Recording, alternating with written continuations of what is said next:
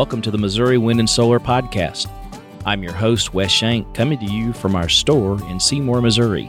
Each week, with my co host and Missouri Wind and Solar's general manager, David McDarris, we discuss the latest on self reliant energy.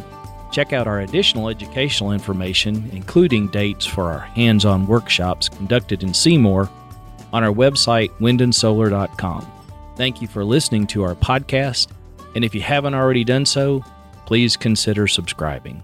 So, for today's subject, one of the things we always get just a great response from our from our client, from our listening base on, we're going to have a little bit discussion on batteries.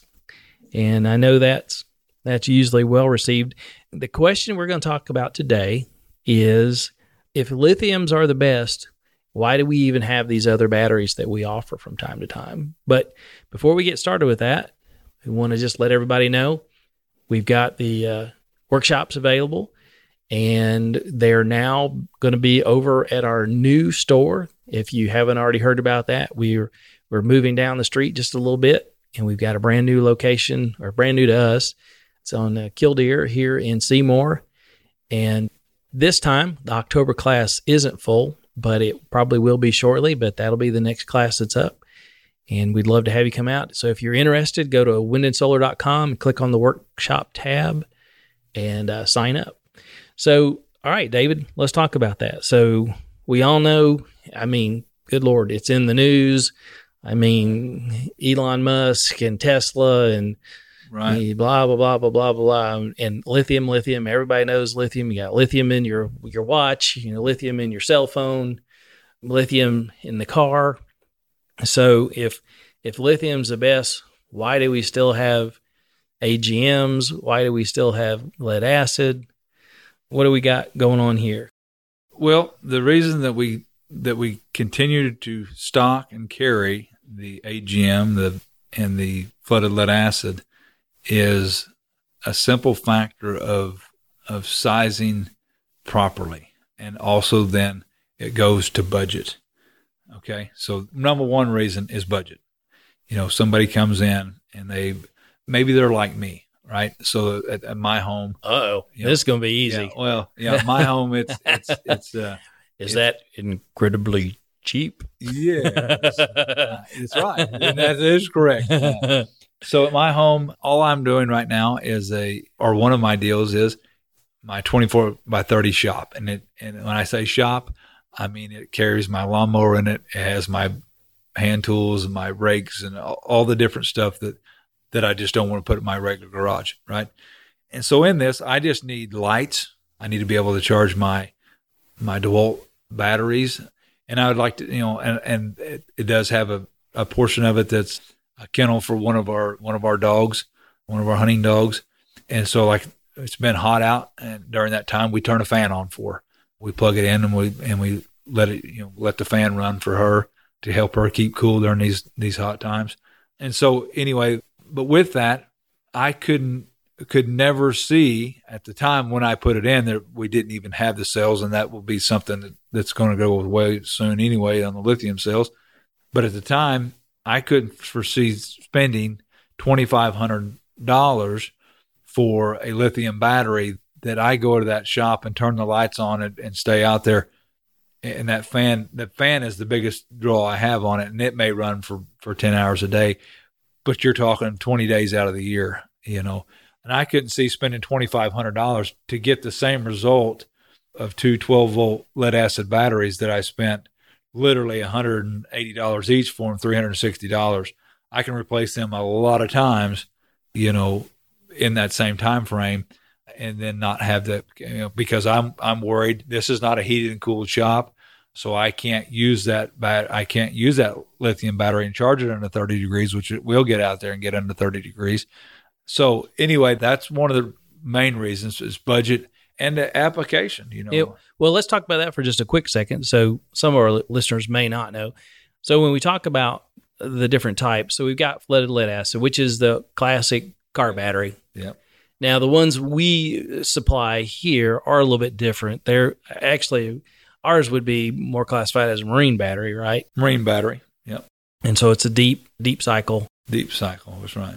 And then AGMs, which are, I, I make sure I get this right, absorptive glass mat. Absorbs glass mat, right? So basically, glass fiberglass blotting paper. But it's still it's still a lead acid, classified as Correct. lead acid. It's Correct. just incredibly stable and and basically maintenance free. Right. I mean, they're commonly used in cell phone towers and some Right, applications like yeah. that. And they're and their big their big benefit, if I remember my my classroom experience right, is they're a lot less impacted by temperature, Correct. Zero maintenance, Zero maintenance, no off gassing. and seemed like there was another.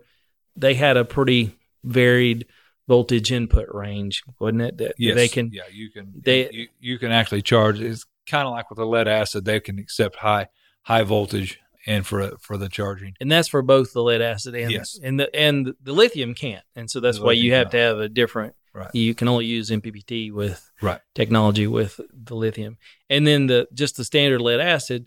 The big thing is they're cheap, they're Cheap. cheap, they're cheap, They're cheap. but they're not maintenance free, They're not maintenance free. They off gas. So and have you, to have and you you have to be careful with them, right. even in the They are spillable. You Yeah. can you can actually you know turn them over and be spilled and things of that nature. So- and I remember this about the lead acid. I'm trying to remember if it's the same thing.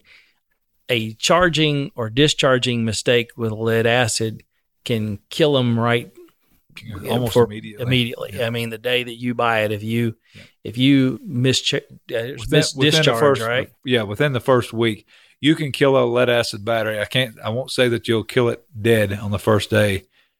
Mis misusing them for seven to ten days in a in a row can lead to to a, a total failure of the battery bank within on a brand new battery bank within seven to ten days. But in a in a lithium will not typically do that, right? Because lithium. if you if you if- think about a especially lithium, if we're talking about a lithium that that has the BMS already Yeah. built in. and if you think about the, the difference is if like you were mentioning DeWalt, I'm a Milwaukee guy. Uh, yeah, But if you if you're running your if you're running your electric screwdriver and it quits, it quits. You Right. can't. there's no, uh, I mean, yeah, it's just it's I mean, over. it's- and that's the BMS kicking in and saying Yep. we're done and we're not going to do anymore. Right. And whereas if you had the old style or it had a, a more of a, a lead type battery, NiCad, yeah. you could wait a little bit and it would uh, again Yeah. and wait a little bit longer uh, again. so that's some of the differences there we're talking about. But again, going back to our discussion, so cost is always a big one, right? I mean, Oh that's yeah, kind of yeah, out on on a list of ten. That's like one yeah, through eight. Yeah, that's one through eight. Cost, cost, cost, cost, cost. But then, really, and what's what's interesting, I don't know. Did you see? So we're always we're always looking for good new batteries, and I'll be the first one to say that, as we're always. Always. I mean, battery technology is something we're always looking for. Well, I would say any technology, but particularly uh, batteries one. And we're looking at a battery now, and I'm not going to say the name just yet because we're doing some investigation on it. And I don't know if you saw that where we were where there was some discussion about that. Mhm. That there is a, a lithium that we were looking at that has a built-in heater. Did you see that? I didn't see the one with the heater. No, Yeah. So one of the new batteries that we're looking at interesting. has a heater built into it so that it takes care of that problem with it. Yeah, because because on lithium, the reason that would be, if you didn't catch it earlier in the podcast, the reason that would be so crucial for it to have a heater built in. Most people are like, "What would you need a heater for a battery?" Lithium. well, yeah, here in August. yeah, lithiums cannot be charged under 32 degrees. So and if you if you try, will it damage them? it will damage them. Okay. Uh, I mean, it will damage them to the point that they it will ruin the battery. So you cannot charge them under 32 degrees. That's a very if it's in a heated and cooled home, you don't have to worry about that. Right, but if, If you got it out on- shop. yeah, or a fence opener, Right. or any number Yeah, of outdoor applications, it's- even even like a well, like we've got those little Yeah. street lights that yeah, And we have tons of people build, you know, we have our customer base is so broad that it's it's it's hard to narrow down at, you know, say, well, this group of people. But we have a lot of people that use these in off-grid cabins that they don't they don't go to on a daily basis. right. Well, if they were they're wanting to use lithium, maybe they they do stay there three months, so they do want a really good battery bank while they're there. but maybe they leave Wisconsin when it gets cold and they forget or just do, they want to keep something running in there, right? But they know in that in that home or in that cabin it's going to get well under 32 degrees in there. The lithium either you have to have a battery like the one we're looking at with a with the heater or you can't have lithium. You have to go to an AGM or a flooded lead acid. And a flooded lead acid I would be starting to get worried about. An AGM not so much. An AGM being as it's sealed, just through the charging usually generates enough heat that you don't have any trouble kind of trouble with them. And flooded lead acid is pretty close to that, but they can in extreme cold temperatures they they can't take the extreme cold like the AGM can. AGM can take up to no, negative 40 degrees and most indoor facilities Okay, are not yeah, going to get that's good gonna be- 40. So Then uh, if it's negative 40 in yeah. your building, that's and, the and, least the, your and the upper limit of them, they can actually go up to about 170 degrees. You know, so you know, let's say you have these confined in a so small they, space. they would almost last here in yeah, Missouri almost yeah, this, this yeah, month. Yeah, you know, even in the if, so if you're in a, an uncontrolled environment, being it- it's not going to have any heat or cooling, and you know you're going to have extremes on both sides, which would be Missouri. I mean, we can have extremes on both sides. Would be AGM is still kind of where we're going to we're going to push to. Whereas you know if if you're just in a simple cheap, hey, I just want to get something small for my for my fencer. I just don't need a lot. Uh, it, will be out. I mean, it'll kind of be out. We may be pushing you toward lead acid. I mean, so so we have a lot of questions of if lithium's the best, why don't you just quote me the best? And, and there again, it's all Yeah, because there's of some what you're going to use it for, and then the budget. You know, and it, it really all a lot of it comes back down to budget. You know, we have a lot of people that start out that will start out with a fairly large system and start out still in in the flooded lead acid and say, okay, once I I've got to get going. I've got to get heat and air in this in this facility, and or, or got to get at least some air in this facility and some water. I'll start saving my money again, but at least I can run for the next three to five years with this battery bank that you've given me, and that'll give me time to save up for my lithium bank.